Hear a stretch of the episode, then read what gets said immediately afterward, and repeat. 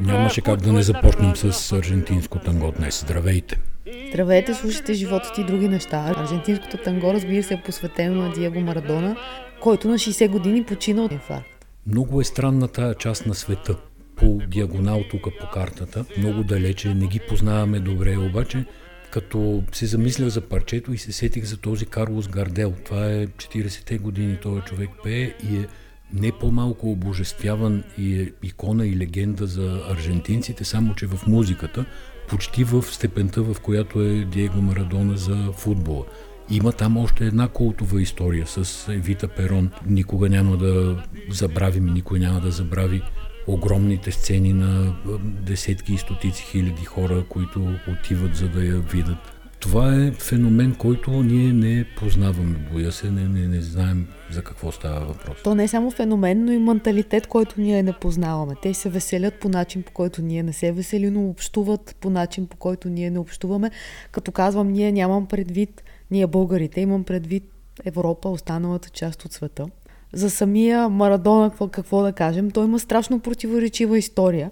Хареса ми стоичка, в който казва, че Господ направи най-доброто, което можеше да направи, да му спести мъките. А той се мъчи доста последните години, даже последните може би 15-20 години, не знам колко, но няколко пъти беше в а, клиника за лечение от а, зависимости от наркотици. Това са обаче известни неща. Ама все пак един цитат за него, който не си спомням къде съм го чела, но много силно впечатление ми направи. Марадона, всички, всички хора искат да са като Марадона, Марадона иска да е като всички хора. Да, има, имаше такова нещо. Аз по вчера, като четох цитати, харесах много един на самия Марадона, който може би обяснява този култ към а, неговата личност, към а, всички хора в Аржентина и начина по който те се отнасят към своите герои. Марадона казва в някакво интервю по някакъв повод, казва Роналдо ритва, вкарва гол и продава шампуан.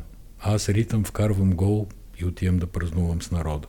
Еми, ти винаги, когато гледаш героите на Аржентина специално, тук визирам един тенесист Дел Потро и си казвам, те се едно правят политическа кариера. Цитирам те тебе, ако не усещаш. Точно така е, да. Тоест, пак аз си го обяснявам това с другата култура, че те никога не правят нещата само заради самото практическо измерение, за това да се случат, имат някакси душа, кауза, послание към останалите хора. Ти не можеш да си представиш Дел Потро, когато спечели US Open и се завърна в родното си село ли е, град ли е, не съм сигурен, село май, Тандил.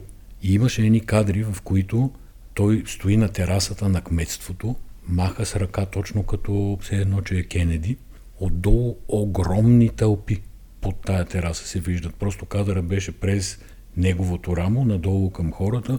Беше уникално, такова уникална гледка и преживяване. А пак като говорим за, за това как те си обичат героите и си обичат хората, и понеже се сетих покрай тениса, има, в момента има друг много известен аржентински тенисист, Диего Шварцман. Диего Шварцман е кръстен специално на Диего Марадона. А, Защото, ти си ми казал, да, това да, го бях забравила. Родителите му са обожавали Марадона, естествено, и да. Диего Шварцман е кръстен на Диего Марадон. Предполагам, че и в Наполи трябва да има доста момчета кръстени Диего, защото това е другото място на света, където страшно много харесват Марадона. Сега се появиха снимки с графити, с а, екипа на ще кажа Диего Шварцман, с екипа на Диего Марадона по стените на Наполи. И там има един страшно куриозен случай, в който медицинска сестра краде кръвна проба от а, Марадона и я носи в църквата, защото смята, че той е светец. Да, и сега този светец, например, а, широко се коментира, може би без да има доказателства, че е бил в близки контакти с неаполитанската мафия, нали, след като той там завърши кариерата си, че за това има доказателства, че е бил близък приятел с диктатори от типа на Уго Чавес, на Фидел Кастро. Той че... има татуиран Че Гевара има татуиран Че Гевара, ходил е на свиждане на Пабло Ескобар в а, затвора. И там казваше пак по... Като дали нямаше и Ескобар татуиран и е приятел на Кастро. Тоест от всякъде е от другата страна, ако можем така да се изразим. Да, да. Комуникативен е очевидно и комуникира с хора, които са... Нали, сега ние хубаво ги наричаме тук диктатори в а, тия части на света, но това са също хора с присъствие с его, с желание да са велики, да властват. Али Марадона е този тип, само че не е политик, просто е футболист. Още, една, още едно доказателство, че не е светец. Той има две дъщери от брака си и три извънбрачни деца. За три, които... три признати. Ами те не са напълно признати. Съда е разрешил на жените да, да ползват неговата фамилия и са назначени някакви издръжки месечни, които той трябва да плаща, но той никога не ги плаща, в резултат на което се трупат хиляди стотици долари на изплатени пари. Като много звезди други в спорта дължи данъци в размер на милиони. И още е класика в жанра, но това абсолютно по никакъв начин не трябва да помрачава ореола, който той има, защото... Не, не, напротив. Той е... Това е... Това е беше е жива икона, сега си остана икона. Точно така. Истинска звезда. И много пъти сме си говорили, моите наблюдения са, че хората обичат хора като тях. Не обичат. Ти представяш ли си все толкова велик футболист, с толкова много голове и така нататък, да беше един германец. А так му ще ти кажеш швейцарец и да ми кажеш Федерер. Не, казвам германец, който сега нали, вкарал там каквото вкарал, станал световен шампион, сега си седи, али, наглежда си инвестициите. Не, абсолютно не си прав. Това е, това е спекулация. Веднага ти давам пример. Борис Бекер. Борис Бекер е точно човек, какъвто е Марадона. Марадона. Абсолютно едно към едно. С алкохол, с огромни дългове, още го преследват всевъзможни банки там и всеки лев, който изкара му го прибират. Лев, става с известна условност. Но хората харесват хора като тях. Принцеса Даяна. Народната принцеса. Така я наричах. Не е кралица Елизабет, не е принц Чарлз, там дюк на какво беше и така нататък. Тя идва някакси от народа, ходи сред народа, има недостатъци, нали, всякакви там булими, анорекси, любовници, всевъзможни истории имаше около нея при живе и въпреки това на нейното поклонение беше същото, каквото на Евита Перон и на аз на бих Марадона. развила малко твоята мисъл. Те не е просто хора като тях, защото нито Марадона, нито Даяна са точно хора, като, като мене и тебе. Те харесват хора с слабости. Нищо човешко не им е чуждо. Да, Ако ама... трябва това но това са слабостите, да, да нали така? Да, да, това са Това са греховете, това е подхлъзването, това е, че ти ами, да. си горе и си долу и понякога като си горе можеш да паднеш долу и пак обаче да се качиш горе, защото това е живота. Човек е слаб. Но все и, пак и... водеща таланта.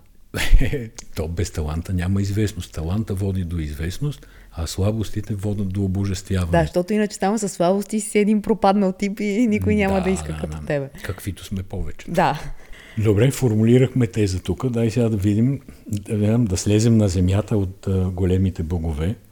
Не е лесно, между другото. Слизането на земята не е лесно. Например, този здравния министр не е слязал на земята. Той е министър и със сигурност за собствените си очи е някъде близо до Диего Марадона, така като го наблюдавам как се държи и как води. Аз там имам друга теза.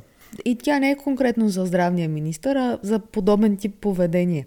Поради спецификата на българската власт в последните години, както тя се упражнява, която много често е променлива. Например, имаме комисия за Конституцията, тя се събира за 15 минути, с няколко седмици по-късно разпускаме тази комисия. Кой е председател? Кой да, е не, друго искам да. да кажа.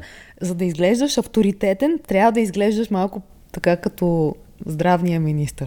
Аз отворих тая тема само за да ти кажа, че го гледах вчера ли беше в BTV или ония ден. Там един ден след като обявиха мерките, значи вчера трябва да е било, където този човек говори все едно, че е здравен министр на най-успешната в рамките, в областта на здравеопазването държава в Ама Проблеми той, той всеки би говорил, така въпрос е как бива питан.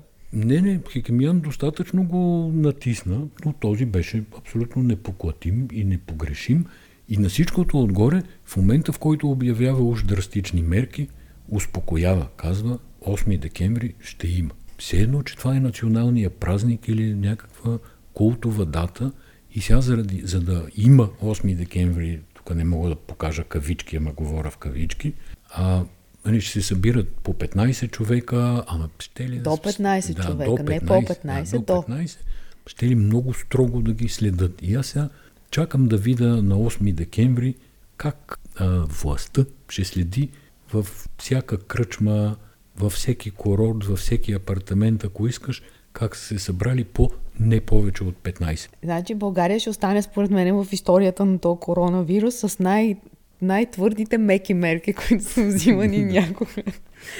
Самият здравен министр излезе първо да каже, че трябва да се предприемат много крути мерки. Обяви някакъв тотален локдаун, от който наистина всички настръхнаха, след което на следващия ден имаше вече едно много сресано решение и единствените затворили, май са фитнес центровете и моловете, като дори този път има недоволни хора, кои, които ще работят. За първи път се случва, до сега нямаше цяло съсловие, което да не иска да работи.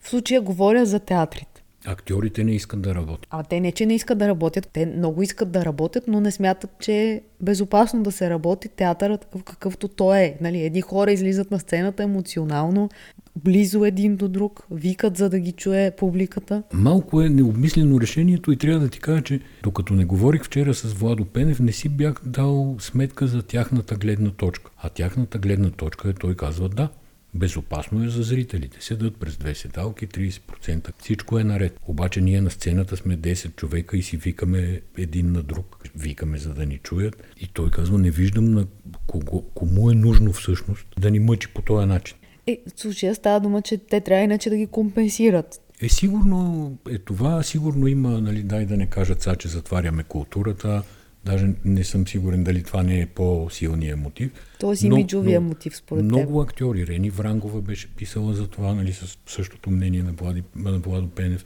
Отдолу имаше десетки актьори се бяха включили. В същото време че... кината, които са с сходна архитектура, ако мога да кажа, изразя на залите, само че няма, екра... няма актьори на живо, има екран, да, остават да са затворени. Да. да. Аз мисля, че от март до септември, октомври, вече сме ноември, можеше да се направи много строен екшен план. Това не е супер сложно и наистина може да се използва да се пренастрои системата. Давам за пример Франция, която се затвори преди 4 седмици. Там също помрънкаха французите, не е било прието е така всички да кажат да, супер, стоим си вкъщи. И сега има поетапно отваряне, което пак изглежда, поне от страни на мен, ми изглежда много умно. Отварят се първо магазините, остават затворени заведенията, остават затворени зимните курорти, отварят се театри, отварят се библиотеки. Което с оглед на идващите празници, ясно е, че хората искат да си видят семейството, да прекарат заедно семейния празник Коледа. Това е в тяхна полза. Всичко изглежда много премислено.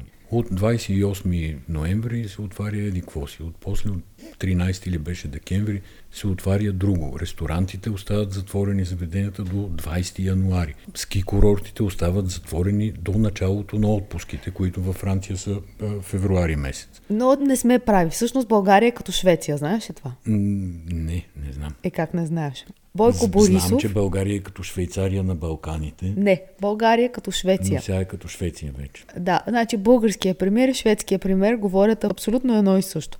Шведския премьер казваме. Сега виждаме ясно, че малката възможност да си отдъхнем, която имахме през лятото и есента, вече няма. А Бойко Борисов казва, сега обаче виждаме ясно, че малката възможност да си отдъхнем, която имахме през лятото и есента, вече няма. Има обаче. Той не казва шведа, не казва обаче. После. Швеция е подложена на изпитание, казва шведския премьер, но Швеция ще се изправи.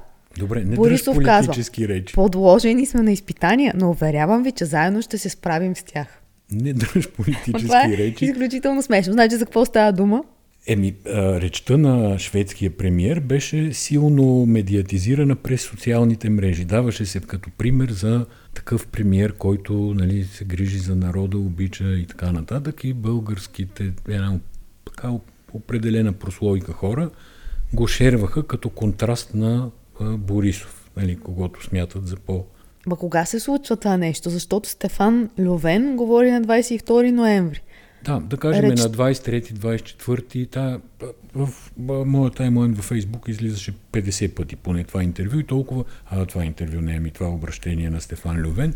И толкова много пъти ми излезе, че аз се отказах да го отварям изобщо. Е, явно и то, който е писал речта на Бойко Борисов и на него му е излязло много да, пъти. Обаче той го е отворил и е слушал. Да, защото аз не, не, не мисля, че Борисов е виновен. Mm-mm. Някой е писал не. тази реч. Не вярвам. И, така, и Борисов излиза с тази реч, която има цели фрази, които повтарят а, речта на Стефан Лювен. Разбира се, някакви зевзеци в Фейсбук моментално го изловиха, именно защото речта на Лювен се транслираше, така да се каже, много масово в тези дни.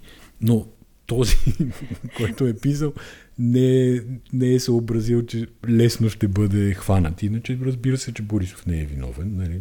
Нормално е да не си пише сам речи. Добре, ама ситуацията е доста симпатична. Е, много е смешно, да. Да, симпатична в смисъл, че ние се забавляваме от гледна точка Да. на, на Борисов е малко леко неловка. Обаче Ама щеше да е виждам, по... Да, не виждам никаква А драма. представя ти си, кажа щеше да е по-симпатично, ако Стефан Ловен беше изкопирал от Бойко Борисов речта обаче. Аз И- подозирам, че Лукашенко на времето, а, в смисъл на времето, когато бяха големите протести при него, копира поне ноу-хау на Борисов. С а, искате промяна, ето ви нова Да, конституция. Конституция, това е.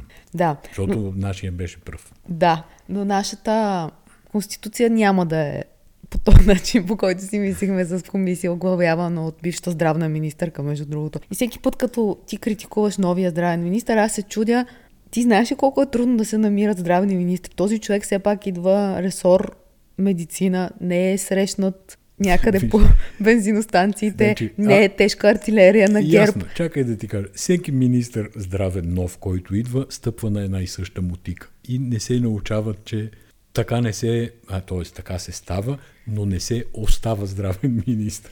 А то това според мен е най-трудния, най-трудното министерство, най-трудният ресор в Ами, държавата. защото никой не си помръдва пръстна да вземе нещо да направи. Ама не, защото е огромна, огромна нереформирана система. И даде ми да вземат с, да я а, реформират. според мен, феодални владения по места и плюс много схеми, Според економически е да ги наречем. Една империя, не, не са феодални владения.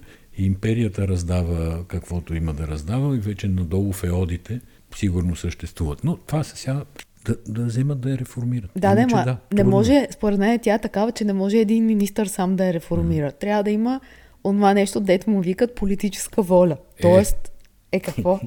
Трябва премиера, Днеска не който е, и да е той. Не е нещо ден на мечтателите. Нали, сега Да, но трябва, без участието на премиера, според мен тази здравна система не може да се реформира. Ето, нали, имаше едни момчета, които казаха, даваме 15 000 безплатен труд, ще направим електронна здравна 15 карта, 000 часа програмистски труд. ще направим здравни карти.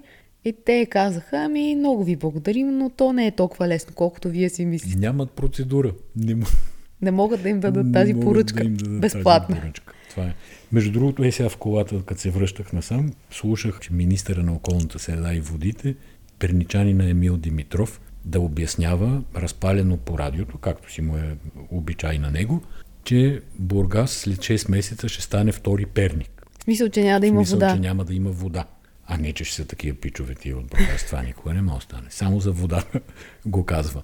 И защо обаче това няма да стане? Защото се чака някаква копка на някакъв язовир там, която той казва чака се 6 месеца. И, не е, и една лопата не е закарана там, защото това трябва да се строи от Министерство на регионалното развитие, но Министерство на земеделието имат претенции за него. И част от документацията е в Министерство на земеделието и Министерство на земеделието не дава тази документация 6 месеца на регионалното развитие и израза на Емил Димитров, известен Визоро, беше карат се кой да обяви обществената поръчка. Сега, А, па ти за Десислава 15 Танева, ти за 15 чакай, чакай, часа има продължение. Десислава Танева, която е министър на земеделието, и Петя Аврамова, която е министър на регионалното развитие, за тези, които не знаят, то е нормално много хора да не знаят, са казали, че това, което Емил Димитров ревизоро говори, е прекалено, афект... той е прекалено афектиран, най-вероятно заради скорошно заболяване от COVID-19. Сигурно, да. Нека се успокои човека. Има да почакат тия в Бургас да им направят копка на язовира. Ясна. Той ще мине ковида и, се ясна е успокоят цялата всички в един ще момент. се успокоят всички, да не ги мислим. Гледахте в а, Къде ме Инстаграм. гледа? В Инстаграм. Е, добре, че Инстаграм да ме видиш. Да. Не, ти беше скоро по една телевизия, но не съм те гледал по телевизията, те гледах по Инстаграм, където се беше явила с едни черни очила тип а, лисиче око. Това е е, изключително забавно, когато ти говориш за мода, дрехи, дизайн. това е мое персонално определение на базата на формата на очилата, които видях. И разбрах, там прочетох, че си написала нещо смешно, а именно, че след като си разбрала, че и Преслава има такива очила, какво беше? Не, понеже бях сни... пуснала снимка с въпросните очила, които не са просто очила, но затова малко по-нататък ще обясня какво е. Тебе с прости очила не те очакваме ли? После обаче ми излезе реклама на Преслава, която също рекламира тези очила. Това са на Huawei Gentle Monster се казват и всъщност са бутото очила и ти през рамките слушаш а, музика или говориш по телефон. Каквото се прави с слушалки правиш. И бях писала, че на тази снимка Тоест... се смея, защото още не съм разбрала, че с Преслава имаме еднакви очила. Това са слушалки с диоптър или очила или аудио очила? Как това са как... слънчеви очила. Това са слушалки а, с штори, ако искаш. Okay. да. Да, първо тези, формата на очилата, там да започнем, не е котешко какво, котешка стъпка ли какво ги нарече. Не, не, лисичо око. А, лисичо око. А това са такива, очилата на писателя са, е формата, кръ, кръгловидни. Подобно. Това са някакви лисичи очила, които, между другото, много ти отиват. Благодаря ти много, но няма да приема определението за лисичи очила. Това е кръгла форма на очила и Gentle Monster е компанията за дизайн на очила. А Huawei е технологичната компания. Страшно е безумно да спорим за това дали едни очила са кръгли или източени, защото можем да ги видим. Аз не ги виждам. Но според мен са. Добре. Добре, де. Предполагам, че много хора могат да, да ни съдействат на този спор. Каква е формата? Твои са си, ако искаш ги наричай кръгли, квадратни и цилиндрични, няма никакъв проблем. Така, очилата са второ поколение. Аз още не подозирах, че съществуват такива очила, но всъщност на пазара има две компании. Едните са Boss, Bose, никога не разбрах как се чета, според мен във всеки... Това е една фирма за електроника от Бостън, затова е Bose или Бос. да, и аз, така, и аз ги нарекох по същия начин. Самите Huawei имат две издания на очилата си. Това е второто издание, т.е. има конкуренция в сегмента, това исках да кажа. Тези със сигурност са изключително фенси, да. Сега бизнеса с тия очила го отвориха Google преди едно десетина години. Да, обаче не знам защо го изоставиха.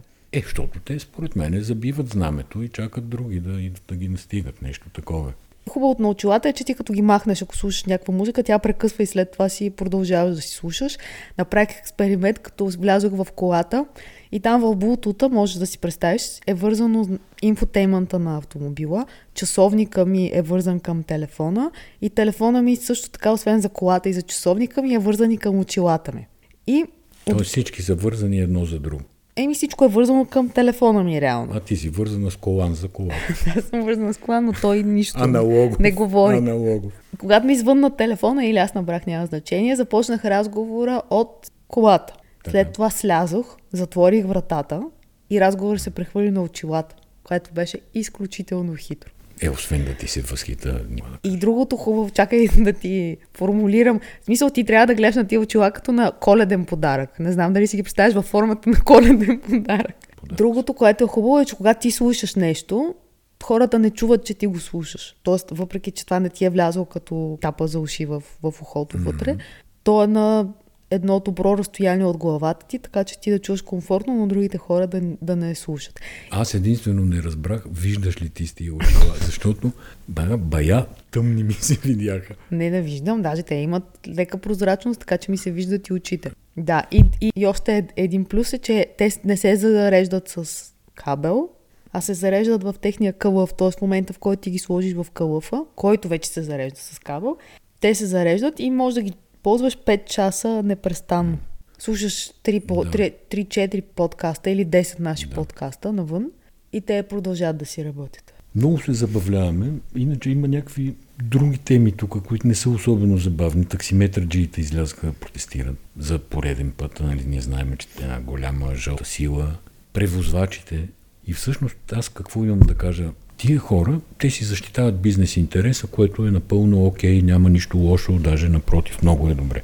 Но как го защитават? Искат наказателни производства, дела и затвор за хората, които извършват нерегламентиран превоз. Това е много е жестоко първо. Второ, трябва да има все пак някакво степенуване на наказанията спрямо обществената значимост Ама, на, на престъпление. Чакай сега, това е ниска гражданска култура. Това е както жертви на престъпления семейства, когато Не, в съда ги е... срещнат репортери и те казват, искаме смъртна присъда, без още не знам дали си дават ясно съзнание, че смъртна присъда има много малко места по света и със сигурност Европейски съюз не е едно от тях. България като част от Европейски съюз също. Тоест, това е и наистина е една липса на гражданска култура и те не знаят какво да искат, така бих ти казал. Не, те искат това, защото не вярват, че държавата може да изпълни контролните си функции. Има И т.е. хората трябва под страх да не правят нещо. Това ли ми Точно казваш? така. Иначе има едни автомобили, си виждала държавна автомобилна инспекция. Те, това им е работата. Трябва да Ама- ходят да видят кой е регламентиран. И тук не е съм съгласна. Значи, нали Да има електронни винетки сега? Извинявай, да има санкции, тия санкции да се налагат, да се заплащат, спазват. Ако, т.е. ако тази държава си е на мястото и си изпълнява контролните и регулаторни функции, няма да има нужда тия хора да викат да искаме затвор. Та да се върна аз, нали има ни е- електронни винетки. Има бе. И ето как държавата много успешно ги проверява. Има коли, проверяващи абсолютно на почти всеки 50 км в държавата и те проверяват. В момента, в който нямаш винетка, едните те снимат, следващите те спират и ти съставят акт. Тоест, когато държавата иска да регулира нещо, тя не е да няма механизъм да го прави. Но понеже не може от някой селянин с щупен микробус, задето е фанал да води три баби до града, не могат да му вземат много. И според мен там са по Ама това е малко като с авторските права. А един човек би трябвало да може да води три възрастни жени до друго село. Да, бе, да, бе, да. То затова е другата съмнителна част на този протест е, че малко се оказва неясен този текст. И реално ти, ако вземеш тук съседа и двама приятели да ги возиш, винаги могат да спрат. Аз мисля, че те трябва да «Не». докажат, че има плащане. Тоест става дума, ако ние през интернет се оговорим да поделим една кола и ти да ме закараш до морето и аз ти дам за това примерно 40 лева за гориво. Ние имаме сделка, оговорили сме ня- някъде и това е видимо. И тогава те могат да ни вкарат там в затвора или каквото ти казваш, Да, че бе, искат да направят. нямаме ли право ние да се събереме трима човека и да си разделиме разходите за гориво? А не мога да разбера. Еми аз мисля, че имаме право. Е, не става ясно. Ама той с- самия проекто закон, който беше, ти много добре знаеш, той беше насочен срещу Uber и с подобни услуги, които те не искат да ги пускат под една или друга форма и се опитват да ги изгонят. Да, бе, да. И нали имаше някакъв руски юбер тук последък, който не се е разчу толкова, Максим или нещо подобно. И вчера гледах, че таксиметраджиите, един от лозунгите беше написан Преборихме Юбер, преборихме Максим, ще пребориме и тази. Не ги знам с какво се борка. Обаче като говорим за съсловни интереси и представ... пре- представителството им, сега трябва да признаем, че този Ричард Алибегов, срещу когото ние може би сме говорили, но със сигурност сме писали доста. Ние не говорим срещу никого. Дай да се разберем. Ние свободно коментираме проявите на публичните личности. Критикували сме, изразявали сме известно, известно негативно мнение. Може леко да сме се По- шегували. Добре, кажи какво сме правили с Ричард Алибегов, за да ти кажа аз за него. Ами, да кажем, леко сме се шегували. Така, леко сме се шегували с заради Ричард външния му вид, заради името. Нали, това са неща, които... Не, ние това- никога не бихме се шегували с някого заради не, външния не, вид. и искам да кажа защо този човек изведнъж придоби известност и стана герой на мемета и всякакви подобни. Добре, само искам сега да си продължа мисълта за него. В смисъл основната теза да си кажа, че той е, ще се окаже един от малкото гилдийни говорители, който успява да си свърши работата с държавата. Защото ако по този начин лекари, медицински сестри, тези от първа линия, учители, други, да кажем, собственици на търговски центрове, други бизнеси, успяваха да си представят интересите в държавата, това е от интерес, това е от полза за хората, които са инвестирали в този тип предприемачество. В случая тези с заведенията успяха да имат намаляване на ДДС, успяха да имат намаляване на ДДС, за, виното доставките, бирата, за доставките. за виното и бирата и успяха сега да си извоюват да, да работят в режим на take away, delivery или каквото, каквато друга форма речеш, хибридна форма. Да, ето не е това много извоюване, защото все нещо трябва да ядеме, нали, кой трябва да готви. Тук да сложим точка днеска. Слагаме точка тук. Да ви кажем, че се радваме, че ни слушате, пишете ни във Фейсбук, нещо да ни кажете. Ние много ще се радваме да ви отговорим. Някои ни писаха, ние им отговорихме. Още колкото ни пишете, толкова ще ви отговаряме. На линия сме. Реципрочни сме. да. Благодарим до следващата седмица. Чао.